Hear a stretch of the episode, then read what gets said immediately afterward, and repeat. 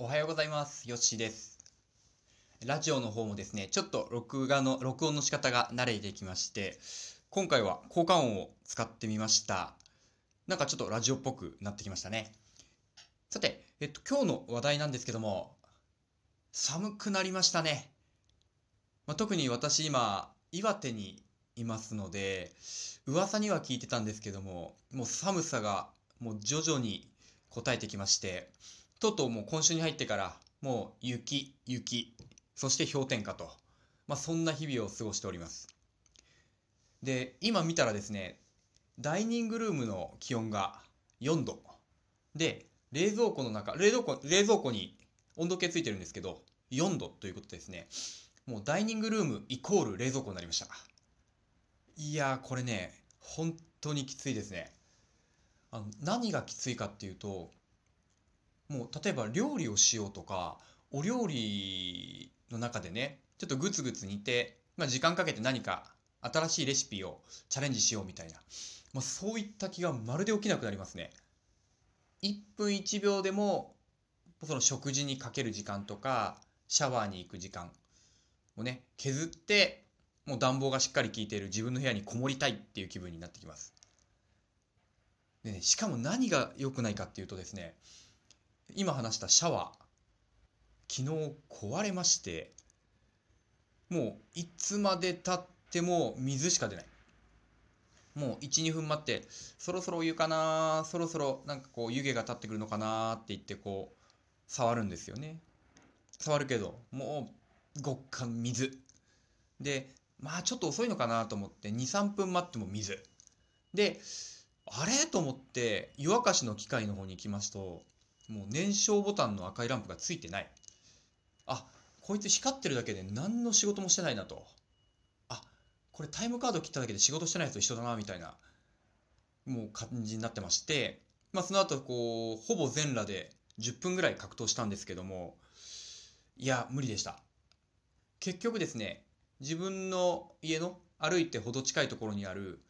快活クラブに行きましてまあその快活クラブでシャワーを借りるというまあ、無料でね、使えるので、無料シャワーを使う。で、ついでに、ま、日が変わるまで漫画を読むっていうね、まあ、図らずしも、もう新刊の漫画を全部チェックしてしまうという月曜日になりました。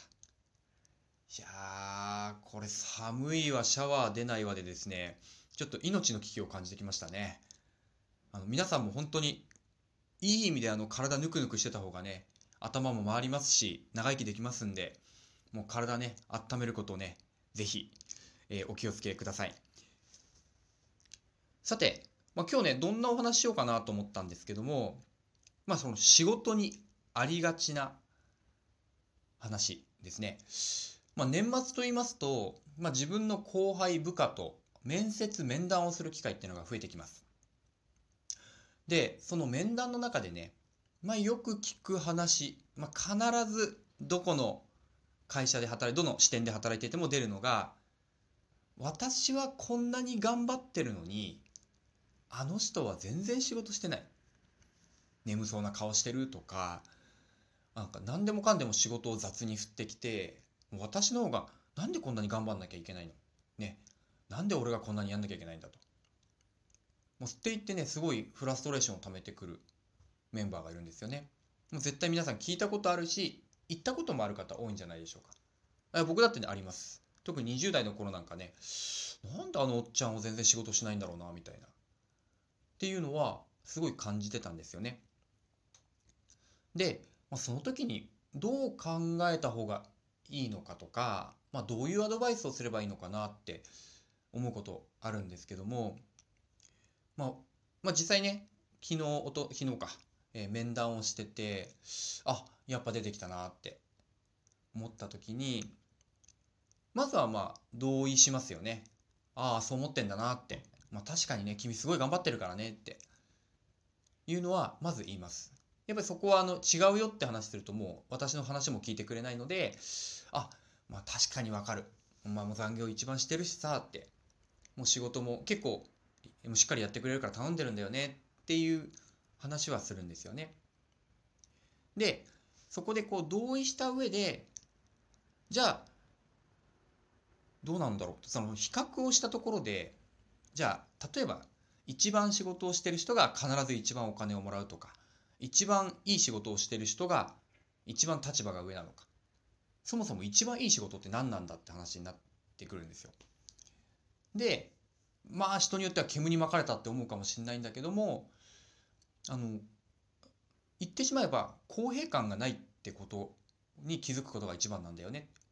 例えば役職が上だとか下だとかっていうのは自分の能力もちょっとはあるけどもたまたまそうなってることがほとんどだってのに私は気づいたんですよね昔。例えば昔からいるから当然役職も上がってるだろうと。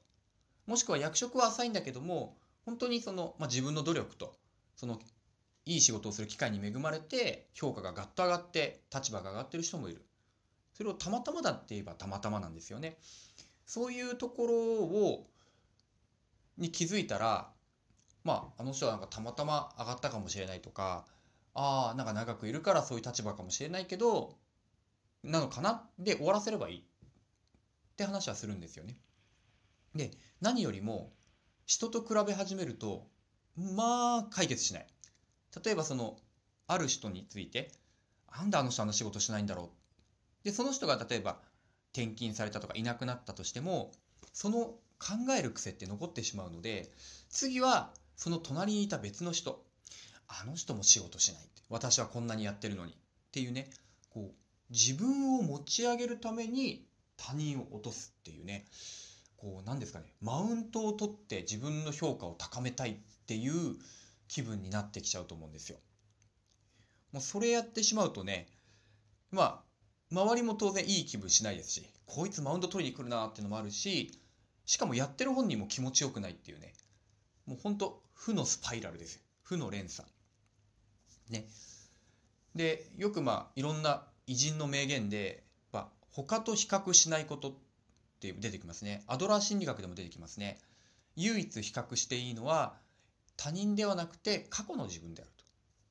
もしくは理想の自分である。ね、自分の中で比較していくならまだしも他の人なんてどんな事情でそうなってるかわからないわけだから一つの自分軸で比べてもしょうがないよって言ってるんですね。でそういったことを